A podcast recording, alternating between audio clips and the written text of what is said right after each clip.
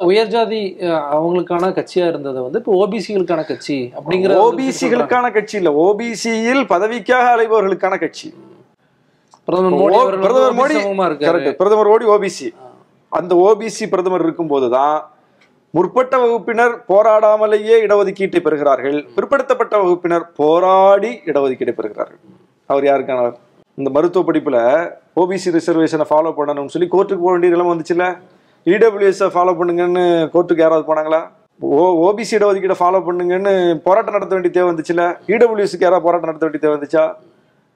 அப்போ பிரதமர் யாரு? ஓபிசி ஆனால் யாருக்கு வேலை நடக்குது? முற்பட்ட வகுப்பினருக்கு வேலை நடக்குது ஓபிசிக்கு வேலை நடக்கல.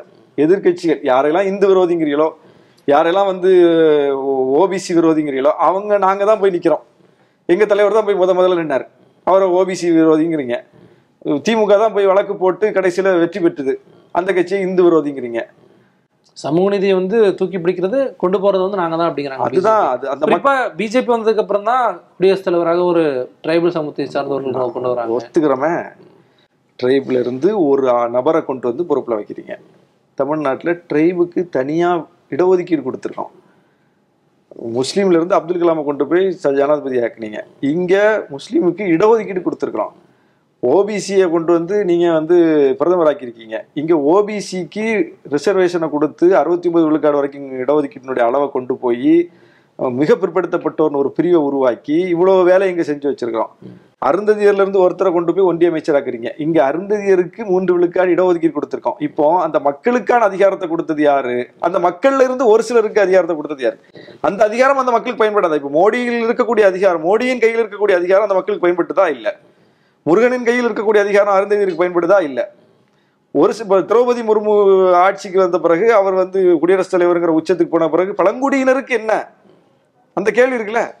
அப்ப பிஜேபி செய்வது அந்த சமூகத்தில் உள்ள தனி மனிதர்களுக்கு நாம செய்வது அந்த சமூகங்களுக்கு. உண்மையான சமூக நீதி தனி மனிதர்களுக்கு பதவி கொடுப்பதில்லை. அம்பேத்கர் பெரியார் அதுக்கு போராடல. அப்படின்னு அவங்களே பதவி வாங்கிட்டு போயிருப்பாங்க. ஒட்டுமொத்த சமூகம். பதவியை ரிசைன் பண்ணிட்டு போறார் அம்பேத்கர். பெரியார் வந்து பதவியை திறந்துட்டு தேர்தல் அரசியலை திறந்துட்டு சீர்திருத்த இயக்கத்துக்கு போறார்.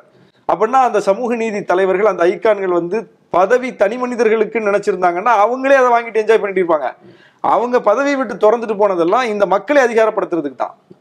இப்போ தமிழ்நாட்டுடைய முதலமைச்சர் தேசிய அளவில் முன்னெடுப்புகள் எடுக்கணும்னு சொல்லி உங்களுடைய தலைவர் நீங்களாம் பேசுறீங்க.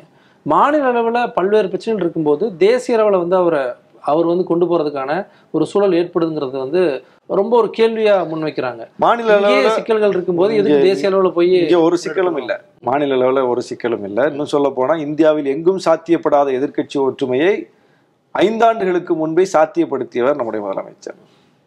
மிகப்பெரிய அளவுக்கு ரெண்டாயிரத்தி பத்தொன்பது தேர்தலுக்கு முன்னாலேயே இதை சாத்தியப்படுத்தியது மட்டுமல்ல காங்கிரஸ் இல்லாத இந்தியான்னு பிஜேபி சொல்லிட்டு இருக்கும்போது காங்கிரஸ் தலைவரை காங்கிரஸ்காரர்களே பிரத- பிரதமர் வேட்பாளர்னு சொல்லாத நேரத்துல தமிழ்நாட்டில இருந்து சொன்னவர்கள் நாம். அதனால வந்து இந்தியாவுக்கு வழிகாட்டிக்கிட்டு இருக்கோம். யாரும் சேராமல் இருந்தாங்க ஒருத்தருக்கு ஒருத்தர் பேசிக்காமல் இருந்தாங்க. மம்தாவும் காங்கிரஸும் எதிர் மம்தாவும் இடதுசாரிகளும் எதிர் கெஜ்ரிவால் ஒரு தனி ரூட்டு அவர் தனி ரூட்டு தேஜஸ்வி இங்கே சேர மாட்டார் அகிலேஷ் அங்கே சேர மாட்டார் இப்படியே வந்து போயிட்டு இருந்துச்சு எல்லாரும் ஒரு புள்ளியில் சந்திக்கிறாங்க நம்ம முதலமைச்சர்கிட்ட. கேசிஆர் கூட. ஆனால் அங்கே எல்லாமே பிரிஞ்சு கிடக்குறாங்க. ஆனால் இன்னைக்கு அதில் ஒரு நெகிழ்வுத்தன்மை ஏற்பட்டிருக்குது. ஒவ்வொருத்தர் ஒவ்வொருத்தராக ஒரு சந்திக்கக்கூடிய அளவுக்கு ஒரு நிலைமை உருவாயிருக்கு. அதனுடைய ஐக்கானா இவர் இருக்காரு. அதுதான் இப்ப பிரச்சனை. அவன் கண்ணை உறுத்துது. இவர் ஏன் அந்த கேள்வி முன்வைக்கிறேன்னா கடந்த காலங்கள்ல சந்திரபாபு நாயுடு இந்த விஷயத்தை முன்னெடுக்கிறாரு. ஆனா மாநில அளவில் அவருக்கு நல்ல நேம் கிடையாது. தோல்வி அடையக்கூடிய சுச்சுவேஷனுக்கு தான் போறாரு. ஸோ அதே மாதிரி தான் திமுகவும் இருக்கு அப்படிங்கிற ஒரு விஷயத்தை இல்ல. இன்னைக்கு இங்க அப்படி ஒன்றும் அரசுக்கு எதிரான ஒரு பெரிய அதிருப்தியோ கோபமோ இல்லையே.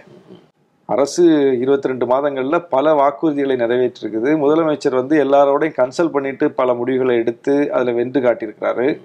ஒரு பொது கருத்து அவருக்கு மேலேயும் இந்த ஆட்சியின் மேலேயும் உருவாகியிருக்கு. எதிர்க்கட்சிகள் தான் வந்து சிதறி போய் கிடக்குறாங்க. இந்தியாவில் வந்து பிஜேபிக்கு எதிரான எதிர்க்கட்சிகள் சிதறி இருக்கிறத பார்க்குற மாதிரி இங்கே வந்து திமுகவுக்கு எதிராக இருக்கக்கூடிய எதிர்க்கட்சிகள் செதறி இருக்கிறாங்க. அவங்களுக்குள்ள ஒரு ஒற்றுமை இல்லை.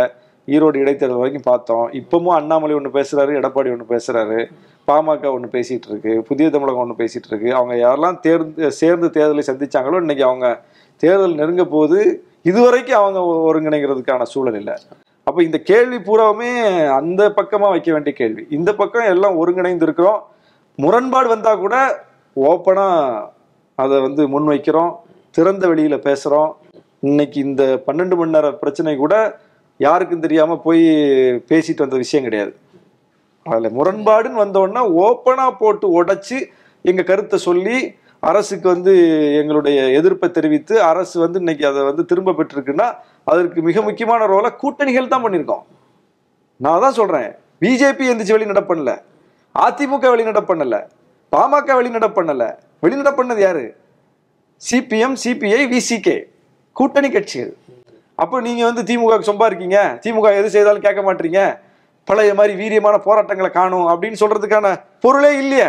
போராட்டம் பண்ணதெல்லாம் நாங்க தானே. எதிர்த்து கேள்வி கேட்டது நாங்க தானே. வெளிநடப்பு செய்தது நாங்க தானே. அப்போ நாங்க ரொம்ப சிறப்பாக செயல்படுறோம் சீராக செயல்படுறோம். திமுகவும் அதை புரிந்து கொண்டு தான் அதை அந்த ஒற்றுமை குலைந்து விடக்கூடாது என்பதில் கவனமாக இருக்காங்க. களத்திலையும் நீங்கள் பாக்குறீங்க சட்டசபையிலையும் நீங்க பல்வேறு விஷயங்கள் பேசுறீங்க. யார் வந்து எதிர்க்கட்சி தலைவரா இருக்காரு எதிர்க்கட்சி இல்லைங்கிறது தான் இன்னைக்கு தமிழ்நாடு சந்திக்கிற மிக முக்கியமான பிரச்சனை. அண்ணாமலை அவர்கள் அவர் தான் எதிர்க்கட்சி ஆனா தலைவர். அவரு அப்படி சொல்லிக்கிறாரு. எதிர்க்கட்சியா செயல்படுறேன் அப்படிங்கிறாரு. அது வந்து ஒரு வரம்பு மீறிய செயல்பாடா இருக்கு. நாகரிக அரசியலினுடைய எல்லைகளை கடந்ததா இருக்கு. தனிப்பட்ட தாக்குதல்களா இருக்கு. பிஜேபியில எத்தனையோ தலைவர்கள் இருந்தாங்க. ஒரு பொது மேடையில் எல்லா தலைவர்களோடும் சந்திக்கக்கூடிய அளவுக்கு அவங்களுடைய அணுகுமுறைகள் இருந்துச்சு. இன்னைக்கு அண்ணாமலையோட ஒரு பொது மேடையை மற்ற தலைவர்களால் ஷேர் பண்ண முடியுமா? எவ்வளவு தனி மனித தாக்குதல் நடத்துறாரு. கலைஞர் எல்லாம் இழுத்து வச்சு பேசுறாரு. அப்படி இல கணேசன் பேசியிருக்காரா? தமிழிசை அப்படி பேசியிருக்காங்களா? இது வரைக்கும் பாஜக அப்படி யாரும் இல்ல. நான் வந்து ஒரு புதுமையான ஒரு அரசியல் புதுமையானது. இல்ல. இது வந்து பிற்போக்கானது. புதுமையான அரசியல் கிடையாது. வலிமையா வந்து எதிர்த்து வலிமையா. கருத்தியல் ரீதியா நீங்க எதிர்க்கலாம். பிஜேபியை விடவா ஒரு கருத்தியல் எதிரி வந்துட போறாங்க? அவங்களுக்கு அவங்களுடைய அடையாளமே அதுதானே? எவ்வளோ ஸ்ட்ராங்காக இருப்பாங்க அவங்க கருத்தியல் அது என்ன அண்ணாமலை வந்த பிறவா? பிஜேபி ஆர்எஸ்எஸ்னுடைய தோற்றமே அதுதானங்க. அவங்க எதை வேணாலும் காம்ப்ரமைஸ் பண்ணுவாங்க அவங்க கொள்கையை காம்ப்ரமைஸ் பண்ண மாட்டாங்க. அவங்க பவருக்கு வர்றதே அது கொள்கையை எக்ஸிக்யூட் பண்ணுறதுக்கு தான். இது எல்லாருக்கும் தெரிஞ்சது தானே. அப்போ அது பிஜேபியில் அப்போ இதுக்கு முன்னாடி இருந்த தலைவர்கள்லாம் வந்து அந்த கொள்கைக்கு விரோதமாக போயிட்டாங்க. எதிர்கட்சிகள்கிட்ட எதிர்க்கட்சிகள்கிட்ட சோரம் போயிட்டாங்கன்னு அர்த்தம்? அப்படி கிடையாது. அப்படி போக முடியாது. ஏன்னா அந்த கட்சியினுடைய முடிவை அந்த கட்சி தலைவர் எடுக்க முடியாது. ஆர்எஸ்எஸ் தான் எடுக்கும். ஆர்எஸ்எஸ் அப்படி கொள்கையில சோரம் போற தலைவரை கொண்டு போய் தலைவராக வைக்க விட மாட்டாங்க. அதனால எந்த அளவுக்கு தீவிரமா அந்த கொள்கையை ஃபாலோ பண்ணுவாங்களோ அவங்கள தான் தலைவரா வைப்பாங்க. அண்ணாமலே அந்த கொள்கையை தீவிரமா ஃபாலோ பண்றதுங்கிறத தாண்டி அவர் வந்து இந்த மாதிரியான ஆடியோ வீடியோ அரசியல் தனிப்பட்ட தாக்குதல்கள் இந்த மிரட்டல் அரசியல் இந்த சவால் விடுறது இப்படியே கொண்டு போயிட்டு இருக்காரு. அது வந்து ஒரு நாகரிகமா தெரியல. அதனால ஈஸியா ஹேண்டில் பண்ணிட்டு இருக்கோம் இன்னும் சொல்ல போனா பிஜேபிய அப்படிங்கிறீங்க ரொம்ப ரொம்ப எளிதில ஹேண்டில் பண்ணிட்டு இருக்கோம் எதிர்க்கட்சி ரோலை உண்மையிலே எடுத்து பண்றதுக்கும் ஆள் இல்ல. அது அதனால தான் நாங்க எடுத்து பண்ணிட்டு இருக்கோம் வேங்கை வயல்ல போராட்டத்தை நாங்க நடத்திட்டு இருக்கோம் பன்னெண்டு மணி நேரம் விஷயத்துல கூட்டணி கட்சிகள் போராட்டம் நடத்திட்டு இருக்கோம். எதிர்க்கட்சின்னு சொல்ல போனா அப்ப உண்மையான எதிர்க்கட்சி கூட்டணி கட்சிகள் தான். திமுகவுடைய கூட்டணி கட்சிகள் தான் எதிர்க்கட்சியா செயல்பட வேண்டிய ஒரு கெடு வாய்ப்பு இன்னைக்கு வந்து தமிழ்நாடு அரசியல் ஏற்பட்டு அறுபது எம்எல்ஏக்களை வைத்திருக்கக்கூடிய எடப்பாடி பழனிசாமி எந்த மாதிரியான செயல்பாடுகளை முன்னெடுத்து அவர் எங்க ஒரு ஒரு பயனற்ற முழக்கங்களை முன்வைக்கிறாரு. பொது பிரச்சனைகள்ல அவர் வந்து கவனம் கொடுக்க மாட்டாரு சீட்டு போடுறதுல போய் பெரிய பிரச்சனை பண்ணிட்டு இருக்காரு. அதுவும் அவர் உள்ள இருக்கணும்னு முடிவு பண்ண நாளில் எழுப்ப மாட்டாரு அவர் ஏதாவது வெளியே போகணும்னு முடிவு பண்ண நேரத்தில் அந்த பிரச்சனை தூக்கிட்டு வர்றாரு. சரி நேத்தானங்க உட்காந்து பேசிட்டு சபையில ஃபுல்லா உட்காந்துருந்தீங்க திடீர்னு இன்னைக்கு திரும்ப அதை கிளப்புறீங்கன்னு கேட்க வேண்டியிருக்கு. அப்ப அவர் பிரச்சனை அது கிடையாது. ஏதாவது அன்னைக்கு ஒரு தீர்மானம் வருது அதுல அவர் உள்ள இருக்கிறது பிரச்சனைன்னு அவருக்கு தோணுச்சுன்னா அன்னைக்கு இதை காரணம் காட்டிட்டு வெளியே போயிடுறாரு.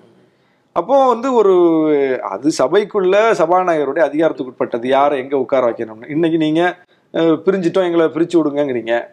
நாளைக்கு நீங்கள் சேர மாட்டீங்கன்னு எதுவும் உத்தரவாதம் இருக்கா? ஏற்கனவே பிரிஞ்சுட்டு சேராமல் இருந்தீங்களா? உங்கள் ஆட்சியை எதிர்த்து வாக்களித்தவர் ஓபிஎஸ். அவரை சேர்த்தீங்களா இல்லையா? அவர் கூட கை குலுக்குனீங்களா இல்லையா? அப்போ நீங்கள் திடீர்னு சேர்றீங்க திடீர்னு பிரியிறீங்க திடீர்னு பிரியிறீங்க அப்புறம் திடீர்னு சேர்றீங்க. இதெல்லாம் ஒரு சபாநாயகர் பார்த்துக்கிட்டு இருப்பாரா? நீங்கள் இன்னைக்கு வந்து சேர்ந்து இருப்போங்கிறீங்க அடுத்த நாள் வந்து எங்களை பிரிச்சு விடுங்கங்கிறீங்க திரும்பி நாளைக்கு வந்து எங்களை அதே மாதிரி சேர்த்து உட்கார வைங்கம்பீங்க இதுவா ஒரு சபாநாயகர் வேலை? அப்படின்னா முதல்ல நீங்க உங்க அங்க பார்லிமெண்ட்ல இருக்கிற சபாநாயகர்கிட்ட போய் சொல்லுங்க. ஓபி ரவீந்திரநாத் வந்து எங்க கட்சி கிடையாது. அவரை வந்து விசி அவரை வந்து அதிமுகன்னு சொல்லாதீங்க அப்படின்னு சொல்லி நீங்க அங்க போய் சொல்லுங்க. அங்க போய் அதை சாதிச்சு வாங்கிட்டு வந்து இந்த சபாநாயகர்கிட்ட வந்து சொல்லுங்க. பாருங்க பார்லிமெண்ட்ல ஏடிஎம்கே நடத்தல அவரை அப்படின்னு. ஆனா ஏடிஎம்கேக்கான கூட்டத்தில் அவரை கூப்பிட்டு உட்கார வச்சுக்கிறாரு மோடி. அப்போ உங்க கூட்டணி கட்சியே உங்க கோரிக்கையை எடுத்துக்கல. ஏன்னா கோர்ட்ல இருக்கு பிரச்சனைகள் இருக்கு டிஸ்பியூட்ல இருக்கு. இந்த நேரத்துல ஒரு முடிவு எடுக்க கூடாதுங்கிறதுனால தான். அதனால தான் நம்ம சபாநாயகர் அதை பாக்குறாரு. ஒரு கோர்ட் சரின்னு சொல்லும் இன்னொரு கோர்ட் அதை நிறுத்தி வைக்குது இன்னொரு கோர்ட் சரின்னு சொல்லுது இன்னொரு கோர்ட் அதை வந்து நிறுத்தி வைக்குது. இப்படியே போயிட்டு இருக்கு அதனால நீங்களே கோர்ட்டுக்கே வேலை இல்லாம சேர்ந்துடவும் செய்வீங்க.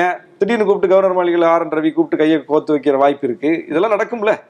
நடக்காது இல்லையா? அதனால சபாநாயகர் அதுல நிதானத்தை கையாளுறாரு. Okay sir. பார்ப்போம் என்ன நடக்க போகுதுன்னு பார்ப்போம் ரொம்ப விரிவாகவே எல்லா கேள்விகளுக்கும் பதிச்சிங்க ரொம்ப நன்றி நன்றி.